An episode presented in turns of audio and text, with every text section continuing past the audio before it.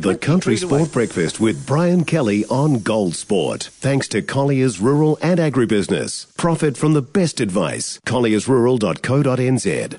Joining us on the show, Aaron Dahmen will be getting set now to pack his bags, ready to uh, hit the road for the uh, countdown to the election because it was it was break up the end the last day of school yesterday. Aaron, good morning.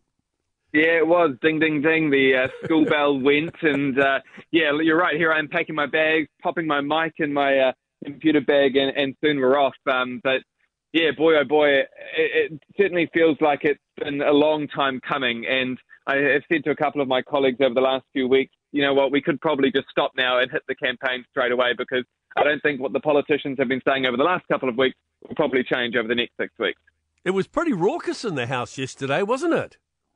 Yeah, it was sort of uncharacteristically so. I mean, we're we're used to the raucous behaviour from the MPs, but in the public gallery, a, a couple of Greenpeace protesters sort of hijacked the end of question time and one of Climate Change Minister James Shaw's what was meant to be a patsy question to kind of demonstrate, oh, you know, the Greens have, have really pushed a lot of action over the last term and, and now they want to do more. That was completely gazumped by these protesters who uh, threw a, a banner uh, saying no more cows, uh, a big pink banner uh, kind of hanging off the public gallery. Speaker Adrian Rurawhe was very much displeased, told them to get out, and uh, and then they were given a talking to by security.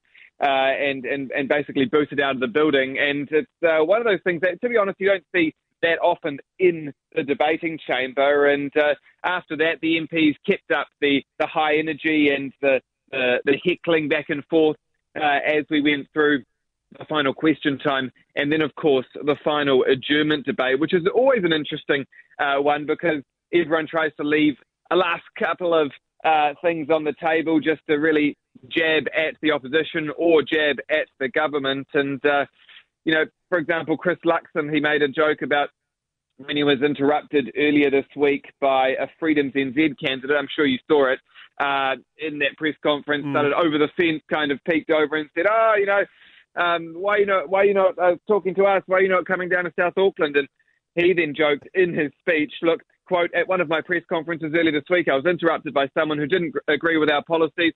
I'll just say the last time this happened to Chris Hipkins, it was in fact the Revenue Minister, David Parker, of course, referencing when David Parker didn't agree with Hipkins' move on taxes. So it was that kind of political back and forth, um, and you can expect much more of that uh, over the over the coming weeks. The big talking point during the week was the Nats tax plan, wasn't it? And it was almost a he said, she said with the, you know, the, the Nats coming up with their tax plan and then Labor saying it's a lot of rubbish, they won't be able to make it pay. So that's been a big talking point. Yeah, and the he said, she said will really uh, benefit, I think, National because National's come out, they've detonated, so to, so to speak, this $14.6 billion tax bond saying, you know, we're, we're going to slash tax, we're going to change those income brackets, and we're going to put more cash in your back pocket, particularly if you're in what they're calling the so-called squeezed middle. So really important here is they're not necessarily focusing on the low income Kiwis, but they're focusing on those that now feel like low income Kiwis because of uh, rising costs, because of inflation, and they're kind of trying to give them a bit of a leg up. Like I say, it's an expensive policy. They're looking at, uh, you know, controversially to some, uh, allowing foreign buyers to yeah, pay, pay a tax once they purchase homes in New Zealand, but only properties worth more than $2 million. But that kind of reverses the foreign buyer ban. That type of stuff, uh, Labour's trying to poke holes in, saying, the numbers just don't add up. The profit that National is claiming will be made out of this simply won't exist. But here's the thing it's a politically smart move. Even Grant Robertson this week admitted to us, yeah, everyone wants a bit more cash in their wallet.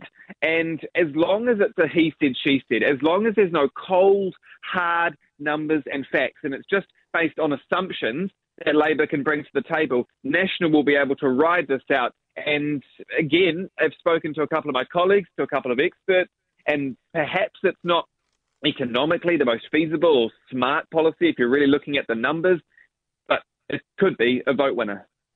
So when you look at it all now, October 14th, it's not long to go till October 14th. So all those MPs or wannabe MPs uh, are now on the road. There'll be debates. There'll be all sorts of things between now and October 14th, won't there?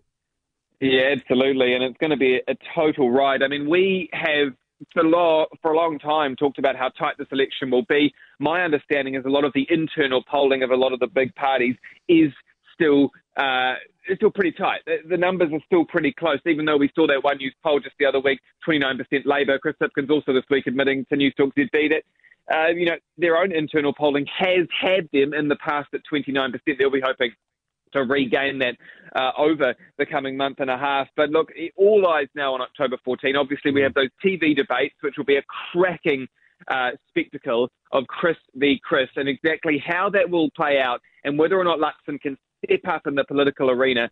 Well, that's an open question. I, will, I, I plan to be following uh, National Leader Chris Luxon, and I think it'll be night and day with when I was following Judith Collins uh, in oh. 2020.